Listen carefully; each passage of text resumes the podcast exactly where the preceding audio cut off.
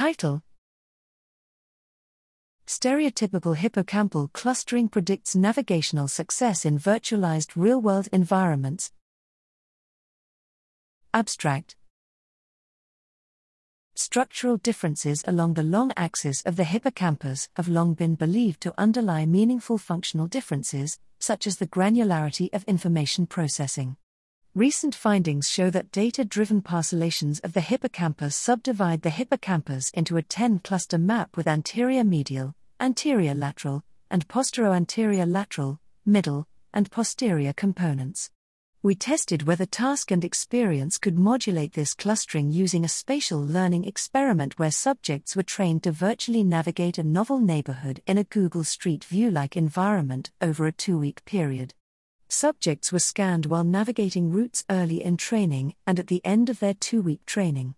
Using the 10 cluster map as the ideal template, we find that subjects who eventually learn the neighborhood well have hippocampal cluster maps consistent with the ideal even on their second day of learning, and their cluster mappings do not change over the two week training period.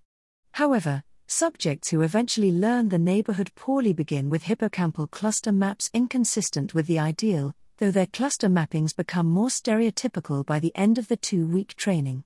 Interestingly, this improvement seems to be route specific, as even after some early improvement, when a new route is navigated, participants' hippocampal maps revert back to less stereotypical organization.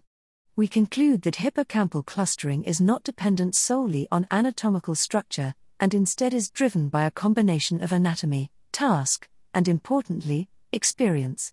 Nonetheless, while hippocampal clustering can change with experience, efficient navigation depends on functional hippocampal activity clustering in a stereotypical manner, highlighting optimal divisions of processing along the hippocampal anterior, posterior, and medial lateral axes.